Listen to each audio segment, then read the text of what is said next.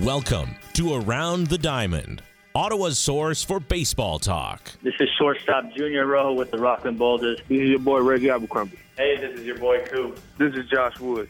Hey, what's up? It's your boy Kenny Bryant from the Ottawa Champions. This is Quebec Capital's third baseman and pitcher Lachlan Fontaine. Hey, this is Ottawa champion second baseman Albert Cartwright, all the way from the Bahamas. You're listening to Around the Diamond with my man, Diamond Dante, on CKDJ 107.9. Profiling players' careers and their life outside of baseball. Now, here's your host, Diamond Dante. Seb high and deep to right, and that's out of here. Cartwright, and that's a walk-off single. Albert Cartwright wins the ball game. Mastro Berti comes in to score. Duarte up the middle, and that's the ball game. Wilson, the one-two, big cut, and he struck him out. Tyler Wilson, back-to-back strikeouts on a slider in the dirt. Tissenbaum swings at that one. And your co host, Chambers flying into third with a triple. Chambers is back. He looks up and it's off the top of the wall. Fires it back into second base, and they got him. Chambers slaps it the other way.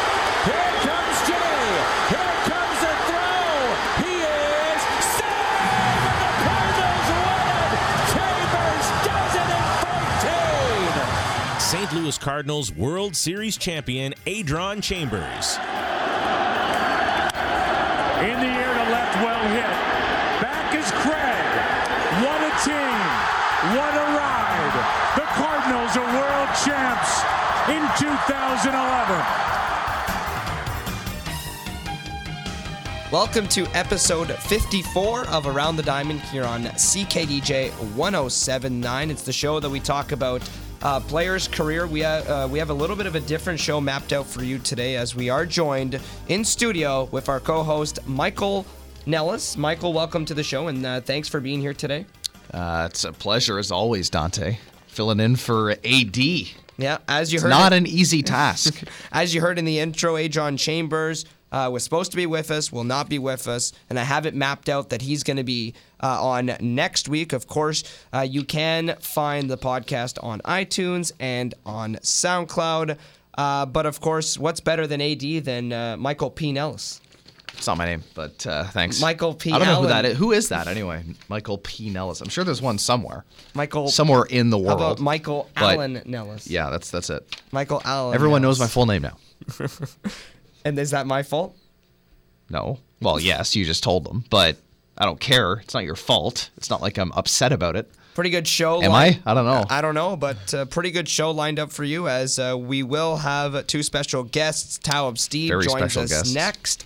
And Sebastian Boucher joins us uh, to finish off the show, as they do say. Seb high and deep to and that's out of here. and and you probably just heard that in the intro. oh yeah, In that's the why I'm that's why I'm referencing to it.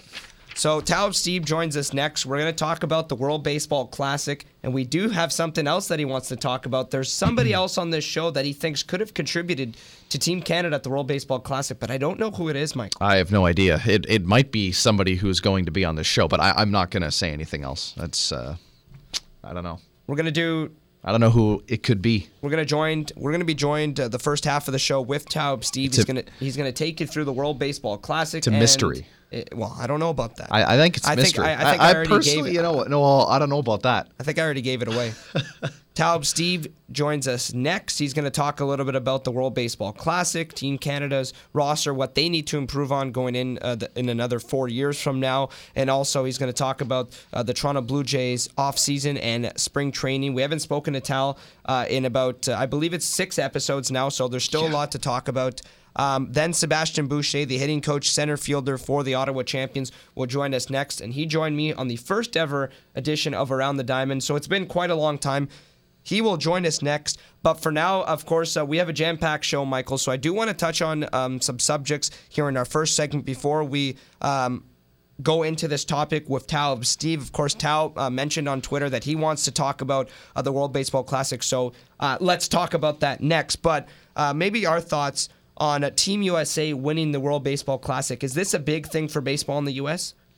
No, it's not. Really? Um, I, I I don't think so. I, I mean, like in a way, it could help because the popularity of baseball has gone down in relation to other sports in the country. So I think you could look at it that way and say, okay, yeah, sure, maybe it is a big thing for for baseball there. But in in, in the reality of the situation, USA is so strong in baseball. This does not look good on the World Baseball Classic to have the United States winning, in my opinion, because it's not the best team that could have gone on the field for the United States. They could have fielded a better one if they wanted to, but they didn't because players didn't go. Well, that's so what I as a result, they won the whole thing, and now the legitimacy of the tournament, in my opinion, is under scrutiny because you've got a team that eh we'll just send a bunch of guys that uh, want to go play and they go and win it like that's not that's not a competitive tournament is it Well, uh, you're right about that, but my my kind of topic on this would be to kind of say, is this gonna help more players like stars, you know, to get the Kershaws, the Bumgarners, the Mike Trouts, the Bryce Yeah. Harpers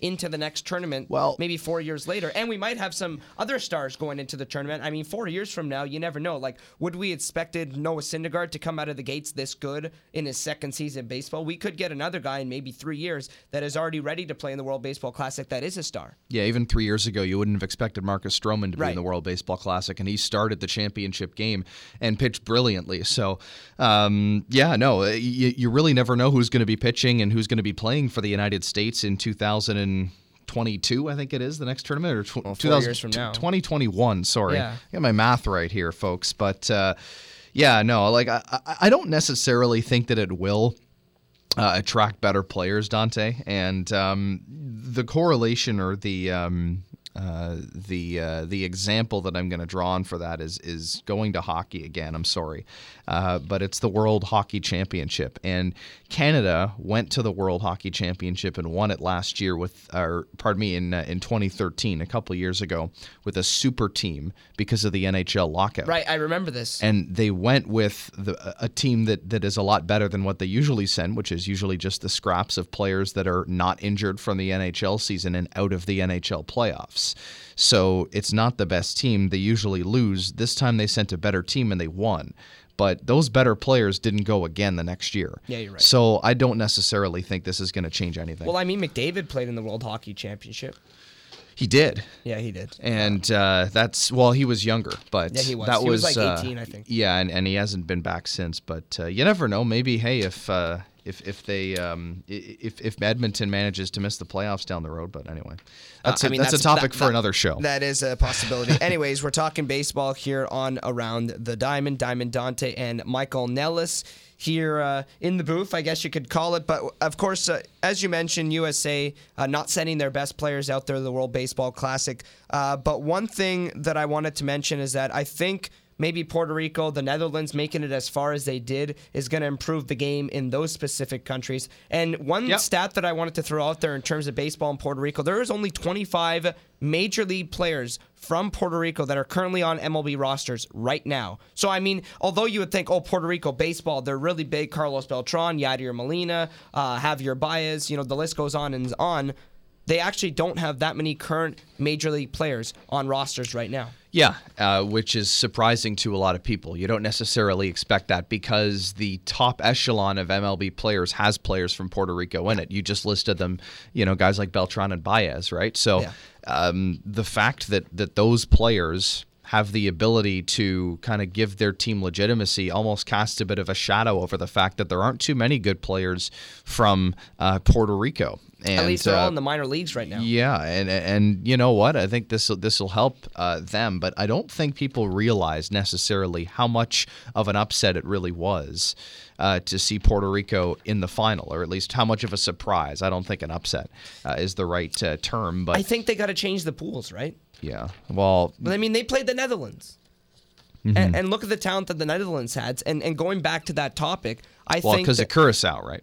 exactly. I mean, Curacao, Aruba. Mm-hmm. Uh, there were a few players. Oh, actually, we saw the tallest major league player, or sorry, tallest player ever step onto the field. Seven foot one, a, a pitcher from the Netherlands. I didn't know that. Yeah, he ste- he, he actually he got walked off.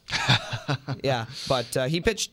I mean, Uh, who was that? Uh, I I forget his name, Okay, so let's uh, let's pull it up. I'm I'm curious here. So, let's uh, not leave our listeners in the uh, in, in the dark. No, is uh, so uh, he's from the he's legit from the Netherlands. He's a tall white guy. I mean, I don't not to go off topic, but anyways, Yeah, well, they're all from Curacao, so it is notable. well, he he's actually not from Curacao. Yeah, well, that's what that's what I'm saying is that he's the one that's not. So, Exactly. Uh, Loek Van Mil. is Yes, that's name. what it was. That's Loek Van Mil. He's from um, where's he from? Oss. Yeah. Oss, Netherlands. So he is fr- so he is him from- and Kalian Sams are actually from the Netherlands. Kalian Sams played in the uh, for the Quebec Capitals last year. Of course, he did, and Two years now. was a bench player for the Netherlands. Got into a couple games, and, uh, it was nice started, to see. Started in the semifinal. That's true. I was surprised to see that, but I was glad to see it. Well, the reason was is because um, Didi Gregorius got injured, and that's another reason. We're gonna go on to this. note. Okay. I am pissed, Mike. You're pissed. Yes, I am. Why's that? Because coaches keep interfering with the World Baseball Classic in terms of sending players there. There should be they should be going there to represent their countries. But at the end of the day, Michael, you, you look at now everybody's oh Didi Gregorius is injured for a month. He's not going to start at shortstop for the Yankees.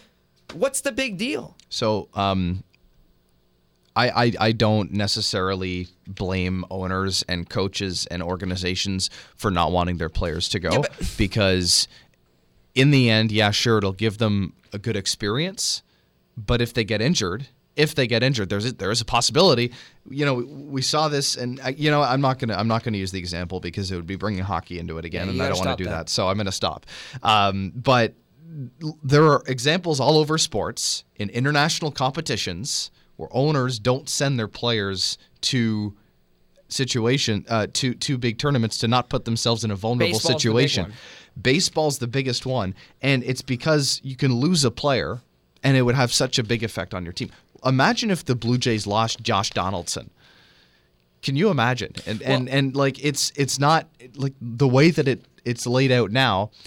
You know, last year they had Encarnacion Bautista, uh, Donaldson, Tulowitzki. They had all the stars. This year they're a little bit lighter because they've lost Edwin. If they lose Donaldson, they're not a playoff team. No. You know, and and and when coaches discourage players from going to represent their countries internationally, it's because they want their teams to perform well. And in the end, fans, yeah, they might not like it now, but they'll like it when their team's in the World Series. Yeah, because tha- they're that's why- healthy, That's right? why Canada won the Pan Am Games in 2015, and the U.S. didn't. Mm-hmm.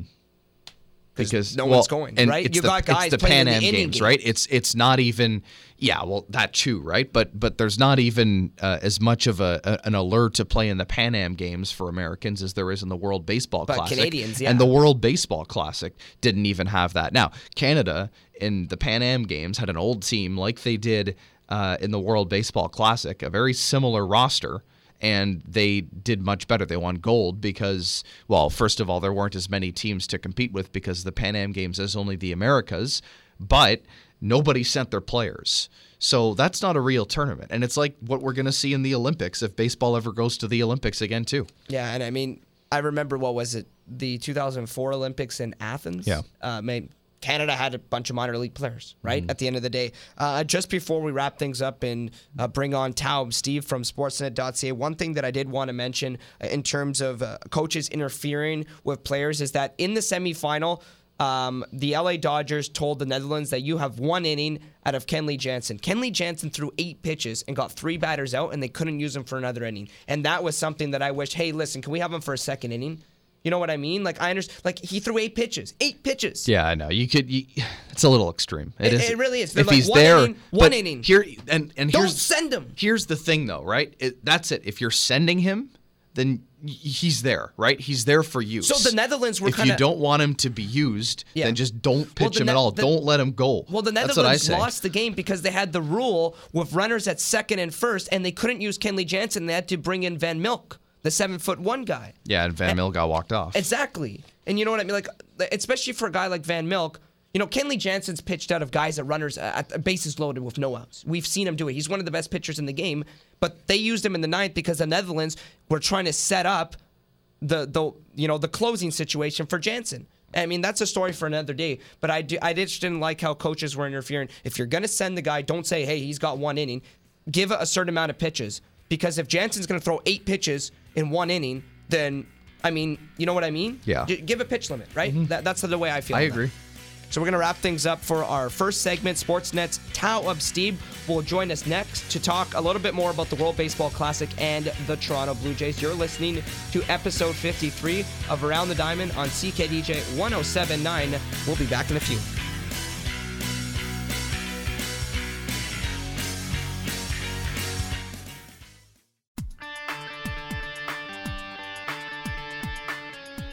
Is Quebec Capital's third baseman and pitcher Lachlan Fontaine from Vancouver, and you're listening to Around the Diamond with Diamond Dante on CKDJ 1079. Welcome back to episode 54 of Around the Diamond here on CKDJ 1079. I'm your host, Diamond Dante. Alongside me is Michael Nellis. As we mentioned earlier on the show, we were going to talk a little bit more about the World Baseball Classic and about the Toronto Blue Jays during their spring training. Uh, let's check in with Sportsnet's Tao of Stieb, who is joined us over the phone. Tao, welcome back to the show. Hey, guys. Thanks for having me. Hey, it's always nice to talk with you, Tao. And uh, you, you mentioned this on Twitter, of course, just before we recorded the show. Uh, Canada obviously 0 3 at the World Baseball Classic. I want to hear your thoughts and maybe some s- someone that might that is coming on later in the show that could have possibly helped Team Canada at the World Baseball Classic. Yeah, it, it was a, a, a grim tournament for Canada, I think, and, and I don't think that that's any. Um, it, it, it, was maybe a little more of a, a surprise, just in terms of how bad it looked at times. But um, you know, I, I I think that they were just so thin, and obviously they didn't have an awful lot of latitude to lose as many players as they did. Um, you know, it's it's uh, it's certainly the player's right to not go and play in that tournament. Um, but uh, having seen who was there, I, I think it, it did occur to me a couple of times that uh, that Sebastian Boucher would have actually been uh, a, a very useful player uh, on that team, and and I think even seeing what uh, Jonathan Malo, who uh, who plays in the Can Am League, uh, did, and and really I think kind of stood out as one of the the the players um, from Team Canada who had a nice tournament. And as he was doing what he was doing, it did strike me that you know a, a guy who has a really great approach at the plate um, could have gone in there and uh, you know even if not necessarily starting, certainly could have uh, been a, a good bat on the bench for them. Tao, uh, so essentially a bat on the bench is, is where you, you see Sebastian Boucher, and, and, and it's funny, like a lot of people, I guess, w- would probably just reference his age, but you look at the average age of this of the Canadian team, and, and, and that had to be the main issue because uh, the majority of the players that they leaned on were into their late 30s and 40s. Yeah, it was it was an odd team in the sense that you had players who uh, were were prospects who were sort of emerging, and then you had guys who were retired, and it, it kind of seemed like there was Yeah. a ton in between those two. So, you know, I, I, it was a it was an odd team. In some ways, I think I almost would have preferred to see like a, a prospect team show up there, and and while uh, I, I think that. Um, I think that Ryan Dempster had a couple of good innings. He also had a couple of really lousy innings. Um, you know, I, I salute him for uh, coming back and trying to do what he was trying to do. But, you know, honestly, I, I think that the second start uh, for him um, was uh, was probably uh, too much to ask for a guy who really hadn't been in the game for some time. And and I think um, some of the uh, some of the younger players might have been better served by getting some of those innings. And I, I'm I'm racking my brain now to try and remember. I watched an awful lot of baseball late at night and early in the morning over the last week. So, um, but but there were a handful of Canada's pitchers who came out and, and acquitted themselves uh, okay. Um, Is that Quantrill? uh, or very well in in some of the mid and uh, later innings of games. And then um, it was it, it was at the same time fun to see Eric Gagne, and I think he. Uh, it'll be interesting to see whether or not if um, anyone uh, comes knocking on his door, just to see whether or not if he can do what he did in a couple of innings um, in uh, in the major league regular season. Talking to Tao of Stieb of Sportsnet.ca on Around the Diamond, and Tao, um, we spoke about the older players, and, and you kind of alluded to the younger players and how uh, Canada may have been better served being a prospect team. There were two prospects that got a decent amount of playing time in the tournament and specifically uh, early on and against the Toronto Blue Jays as well. Uh, Tyler O'Neill and Drew Naylor uh, were in the middle of the lineup against Toronto, and and uh, a lot of people were impressed by them. What did you think? Uh, yeah, definitely. I think you know uh, Tyler O'Neill's a name that's floated around. I think this might have been my first chance to be able to actually see him, um, to to see him play against the Blue Jays, and then these games in the World Baseball Classic. Um, you know, uh, obviously a real big, strong kid, and and uh, even a couple of his outs, I think he hit fairly well.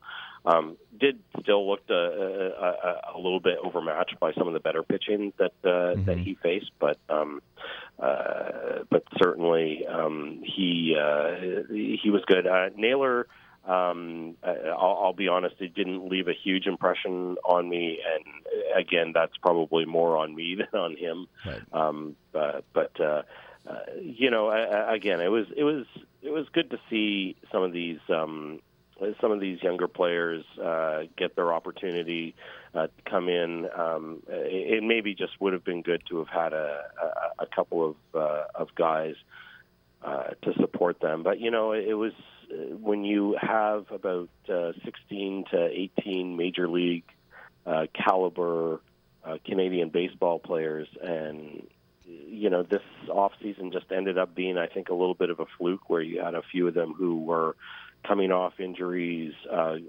transitioning from teams. Um, you know, it, it was it was a bit of a fluke that they couldn't get more than they did um, in terms of uh, of uh, major league representation.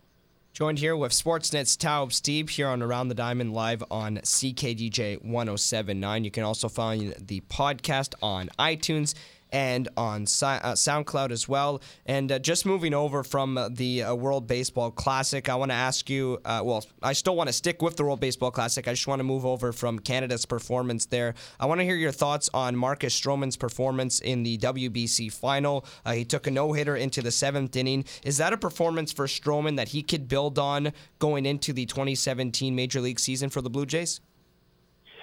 Well, you certainly hope so, and I think that uh, Stroman's second half last year, um, I think, was uh, much better than his first half. I think that he's a guy who has had a lot of pitches in his arsenal, and I think has started to um, uh, to maybe refine it and to focus on a couple of uh, pitches that uh, are, maybe the the strongest weapons for him. Um, you know, he had a, a, a bad. Uh, a bad inning against um, uh, Puerto Rico, where it just seemed that they just kept kind of uh, babbipping him, um, you know, one single after another. But uh, but I think that there was a lot to like about what people would have seen with uh, with Marcus Stroman in this tournament, and I think the fact that um, he is really, uh, I think, taking advantage of the of uh, the lower end of the strike zone. Uh, he's got stuff that moves.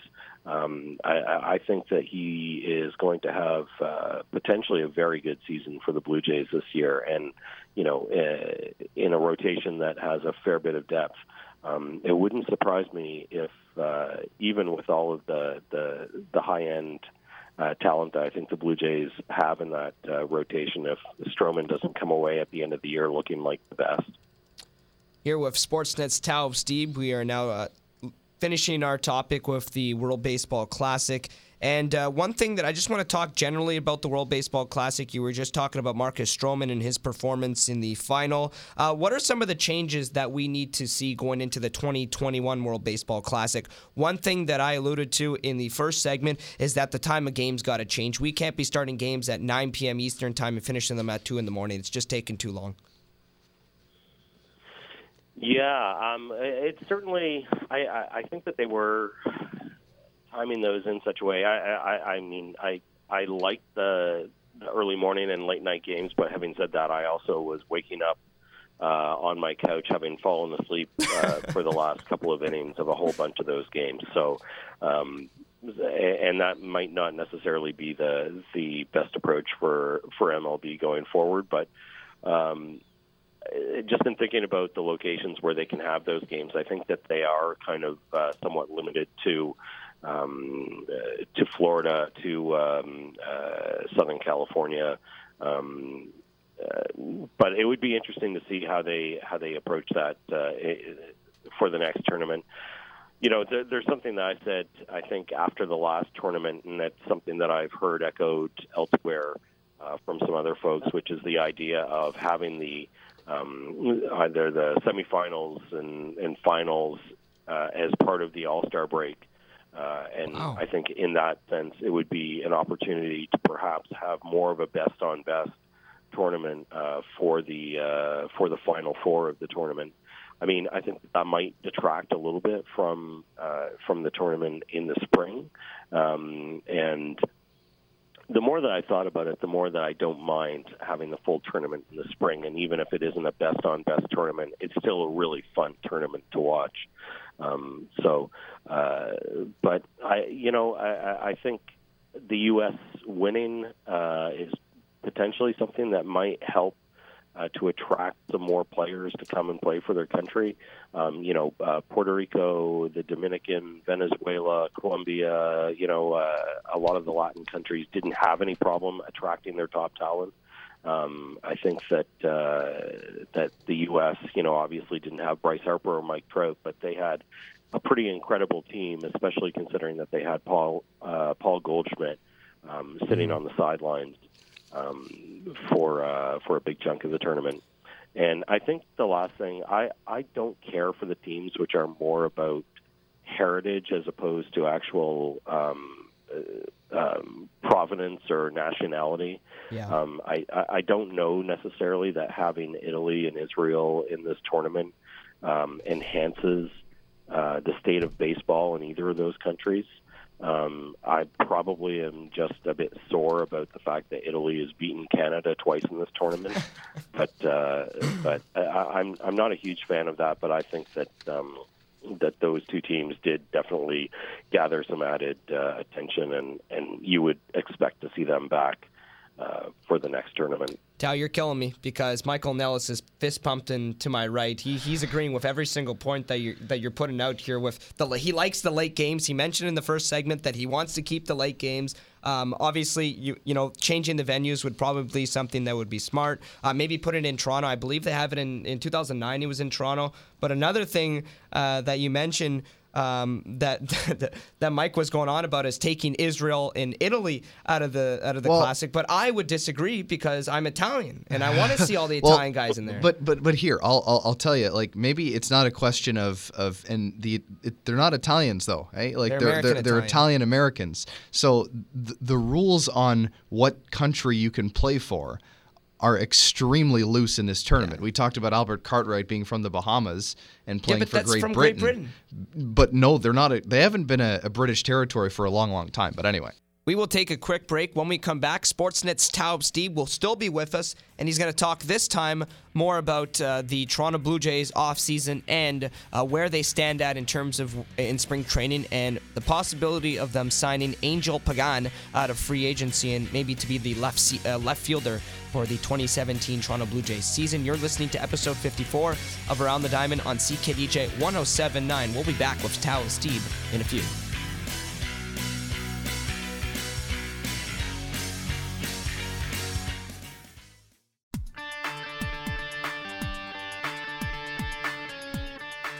Hey, this is Milwaukee Brewers Art Charles, and you're listening to Around the Diamond on CKDJ 107.9. Welcome back to episode 54 of Around the Diamond live on CKDJ 1079. Diamond Dante here with our co host Michael Nellis. Still joining us over the phone is Sportsnet's author Tao of Stieb and our Toronto Blue Jays insider in the free agent market that has been linked to the Toronto Blue Jays that we saw uh, pretty closely leading off for Team Puerto Rico, and that's Angel Pagan. How real is this rumor? Uh, do the Blue Jay are the Blue Jays actually interested in signing Pagan? Well, definitely difficult to say at this point. I mean, there there have been a, a couple of uh, rumors reported, and Jon Heyman is floating this out uh, yeah. today, and and Jon uh, I don't think is um, uh, is disreputable in terms of a reporter, but um, uh, you know, I I could see a possibility here. I I think that part of what's happened with the Blue Jays left field picture in uh, in spring training this year is that there's nobody who's kind of jumped up and really grabbed the role.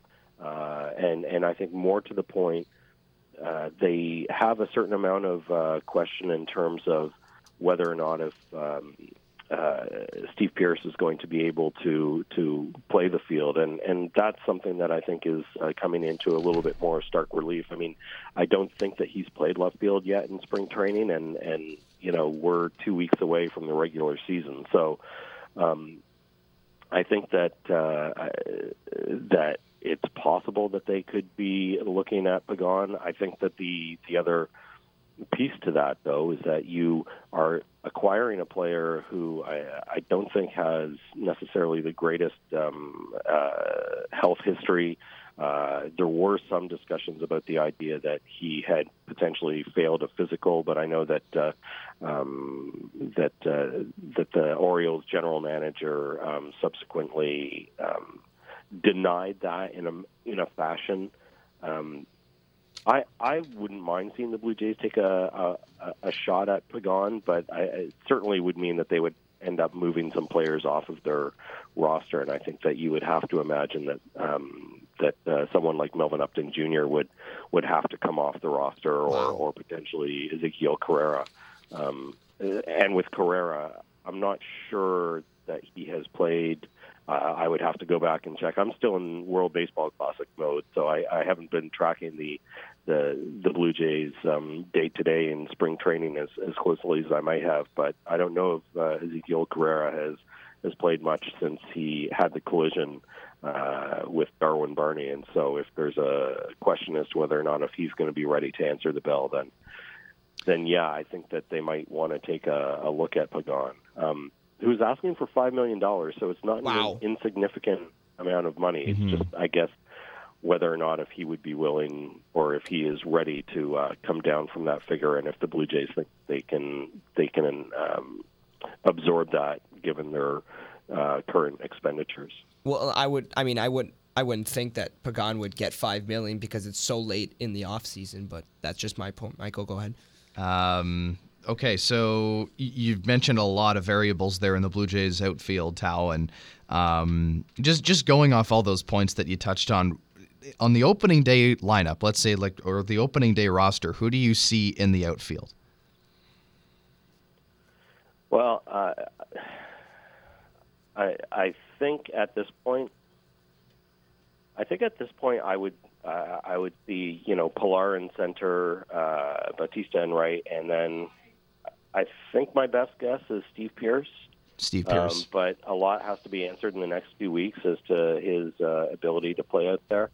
Mm-hmm. Um, if it's not Steve Pearce, uh, then I think uh, then I think you would be looking at Melvin Upton at this point. Yeah, I agree.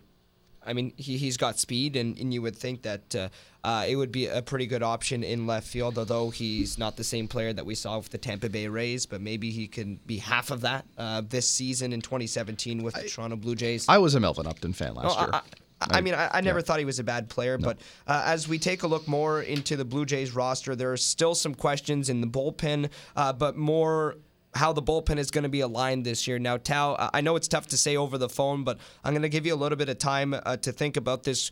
Uh, what would the bullpen alignment look like for you at this point in the season? Obviously, uh, we know that or sorry, going into the 2017 season, we obviously we know Roberto Osuna is going to be the closer. From then on down, we I mean we don't exactly know you know who's the setup guys and who are going to be the middle relief and long men. So at, at you know from what you could say, just from thinking about this off the top of your head, um, what is the bullpen alignment going to look like for the Blue Jays in the 2017 season? Well, I think, especially considering where people were uh, at the beginning of uh, the off season and, and where people thought that this might be the real downfall of this team, I, I think that they have have kind of uh, uh, sneakily pulled together a really strong bullpen. You know, uh, J.P. Howell, I think, was a, a really good acquisition. I think Joe Smith as well.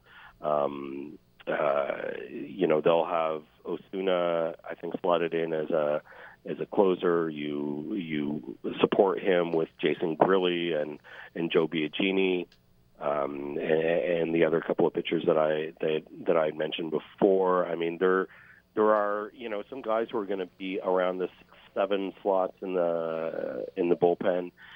and then realistically, I mean, just about any team runs out about 15 to 20 relievers in the run of a year. I mean, that's sort of the nature of of the game. Um, and with the the new um, uh, the new um, uh, disabled list rules this year, uh, I think that it's uh, very plausible that you're going to have teams who will uh, bounce players back and forth between the minors and the major league uh, team, or um, use some strategic uh, DL uh, time in order to move a guy down, let him uh, sit for ten days, and and then uh, come back. So it'll be. I think that there's a that in terms of the depth. Um, uh, there are a lot of names that are in the mix, and frankly, I there's going to be probably four or five names um, that by the end of the season that we wouldn't be able to put our finger on now, much in the same way that uh, uh, that Joaquin Benoit and, and and Jason Grilli, the contribution that they made last year was not something that you could have imagined um, when you were sitting in March in uh, in Dunedin and, and looking at the prospects for what the team um, and and the bullpen would look like for the next year. Well, sounds pretty good, Tao. Thanks so much for talking about the World Baseball Classic. It was nice to hear your thoughts on the whole tournament itself. As you mentioned, you're still in WBC mode. And of course, uh, thanks so much for talking about the Toronto Blue Jays on uh, episode 54 of Around the Diamond. And uh, I guess uh, we'll touch base again soon. Okay, my pleasure. And make sure to tell Seb that I said nice things about him. I will. Thank you so much, Tao. okay, cheers. We'll take a quick break. When we come back, Sebastian Boucher, the current center fielder and hitting coach for the Ottawa Champions, will join us coming up next. And it's a perfect segue because Tao Stieb gave him a shout out in the last segment. And then we're going to talk with Seb, maybe about that to start off uh, the end of the show. You're listening to Around the Diamond, episode 54 on CKDJ 1079.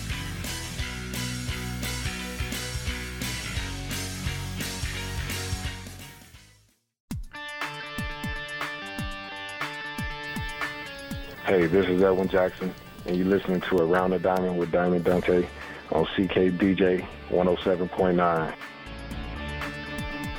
Welcome back to episode 54 of Around the Diamond here on CKDJ 1079. Once again, I'm your host, Diamond Dante, joined alongside Michael Nellis. Before, we were talking with Sportsnet's Tao Stieb about the World Baseball Classic and the Toronto Blue Jays. Now we are joined with 2006 Team Canada World Baseball Classic alumni and the Ottawa champion center fielder slash hitting coach Sebastian Boucher. Seb, welcome to the show. Uh, thanks, guys. Good to be there. And hey, listen, it's been quite a long time. Did you know that you were my first ever guest on Around the Diamond, and now it's been 54 episodes, so 54 weeks since you came on the show? Well, I'm actually honored to be your first guest. uh, but uh, yeah, I'm actually uh, that's pretty cool. It's uh, it's been a long run for you, so it's, uh, it's nice to be back on the show. It, it, it really has. And, and Sebastian, of course, uh, in our last segment, uh, Stieb came on and pretty much said, hey, listen, I think Sebastian Boucher could have helped uh, his friend Jonathan Malo in the World Baseball Classic. So I want to hear your thoughts on the way that the tournament went for Team Canada. Of course, they were 0 3. It, it, seemed, you know, it seemed like they had a lot of veteran guys. But Seb, what were your thoughts on the World Baseball Classic for Team Canada? I think uh, I think they were in a tough pool to begin with. I mean, uh, anytime where you have to go against the U.S. and and uh, Dominican Republic, you're you're in tough shape. So uh, those are always great ball clubs, and and it's always hard to get out of a pool like that. But uh, as far as uh, you know, the team goes, I think uh, they had a bunch a bunch of great guys. I think they had a few key players missing. I think they they could have benefited from uh, a Joey Votto and a Russell Martin for sure. Uh, but I mean you know, uh, we're always proud of our team, uh, our Canadian teams, and uh, you know, this is the same no matter what the showing is.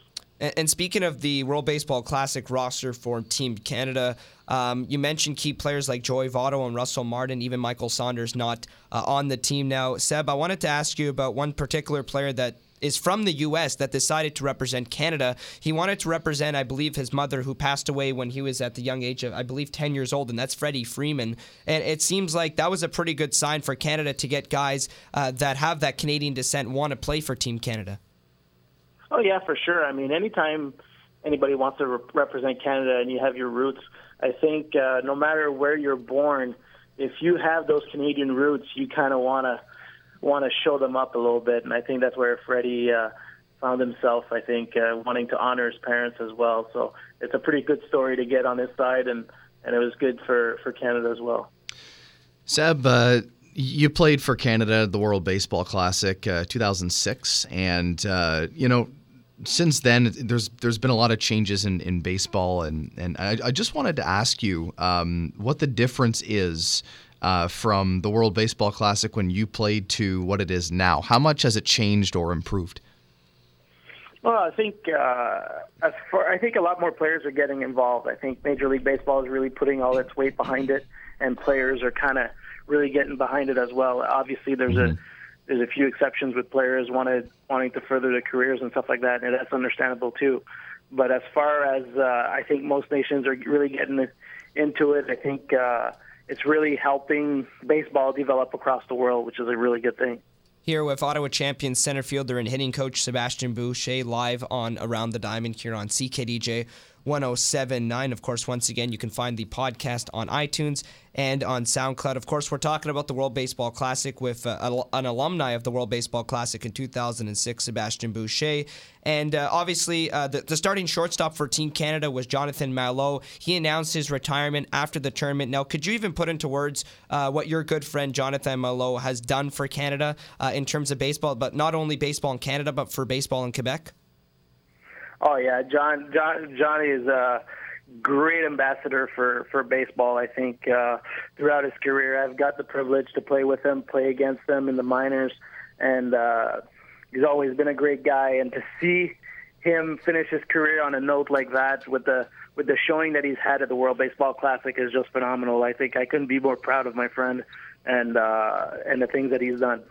It's fun seeing him showcase his versatility too because he played as the shortstop for team canada but for the last couple years in quebec he has played some shortstop but mainly he's been at second base and and he really excelled uh, at short in that tournament. Oh yeah for sure. I think uh, shortstop is his main position. Yeah. Uh, but I mean, logistically, with uh, the players they had in Quebec, it, it was more fitting for him to to play second base, which which worked out. But I mean, for everything that he's done and uh, how versatile he is, I think he's a great uh, example of what Can-Am players can do. Speaking of Jonathan Malo, Claude Pelletier the, the good old Claude Pelletier, uh, head scout from the New York Mets of the area of Canada, pretty much came on the show twice now and said Jonathan Malo is uh, one of the most versatile Canadian baseball players that we have hmm. currently playing baseball, and uh, what a good career for Malo, uh, who retired after the, uh, the the finishing of the World Baseball Classic. Now, I just want to move over to the Ottawa Champions season in 2017. We're here with Sebastian Boucher, the uh, the center fielder for the Ottawa Champions and hitting coach. Steve Brown came on the show, I believe it was three episodes episodes ago, and he mentioned that you had a big part in his signing. So, what could you tell us on that front in terms of signing Steve Brown? Well, for signing Steve Brown, uh, that was really big for us. I think uh, just to help out. I think it's really going to help out our uh, our offense uh, throughout the board. So it's a really big addition. As far as getting him over, me and him are really good friends, and he called me, told me that he he was uh, being put on waivers, and uh, as soon as I found that out, I was uh, I was advocating to Hal and Miles about uh, you know we need this guy. He's a really positive uh, positive asset for our ball club. Yeah. And uh, you know that from then uh, we've been pushing for him until we got him. So uh, we're really fortunate to get a player like like Steven onto our ball club, and and we're looking forward to this season with him. Seb, the interesting thing that I heard you say there is that Steve called you. So he's reaching out to you. And it seems like that's a bit of a pattern now where guys are, you know, noticing uh, what a great place to play Ottawa is and they want to come here. Is that fair to say? Oh, yeah, definitely. I think. Uh, I think the what the organization has done, has done, and uh, you know the increased support of our fans has really helped out to build an atmosphere here in Ottawa. I think uh, most players see this this as a, a future major market, and it's and it's a great place to be. I mean, you know, Ottawa's a, a great town, and and uh, players uh, really enjoy playing here. Well, it seems like Sebastian Boucher is the new Jonathan Malo. Michael, isn't it? Isn't that right? What do you mean? Well, I mean Malo. From what the guy that we've talked about guys that from Quebec that have came on the show, and it's always Malo recruiting them. So now Ah, Seb's the new recruiter. But Mike, you, you, you can go ahead, Mike. I guess that is a good correlation. But um, anyway, uh, the the other thing that I was going to talk about, Seb, is um, uh, we had Hal Lanier on the show a couple weeks ago, and and he spoke about um, th- there's a backlog of a backlog of outfielders, so to speak, with you and Steve, and then Matt Helms and Adron Chambers as well, all capable players who should be playing in the Can Am League. So um, one of the things that Hal mentioned was um, uh, a rotation through the DH spot. He didn't really go into specifics, but is that something that you see happening this year? Oh yeah, for sure. I think uh, I think that was the plan that me and Hal kind of kind of discussed Yeah. with uh, with the arrival of Steve. Uh, I think it's mainly for me. I'm not getting any younger either, so I kind of need my rest as much as possible. My legs aren't as great as they used to be, so uh, whenever I can take a DH a DH spot, I'll take it. So uh, I think that's kind of a, a situation where we're gonna allow our players to rest up a little bit in the outfield, and uh, we'll be able to carry forward through the season.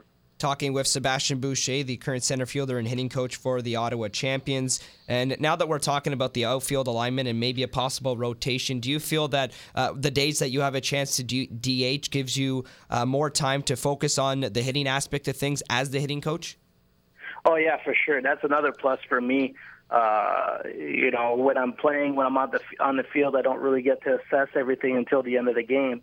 So if I'm able to do adjustments as far as with the players offensively throughout the game, that's I think that's a plus for us as well. Now, uh, w- one thing that I that I and I've talked to you about this before, Seb, but um, your career wear, year last year in terms of uh, breaking records and setting a record for walks in a season in the Can Am League with 87 last year, uh, that was uh, really impressive to watch from upstairs in the booth, from where me and Dante were all year. Um, can you just give me a bit of a refresher and give everybody listening a bit of a refresher on on what your plate approach is to get so many walks? Uh, well, actually, it's it's quite simple. It's uh, it's discipline. I think uh, a lot of a lot has to do with my discipline at the plate.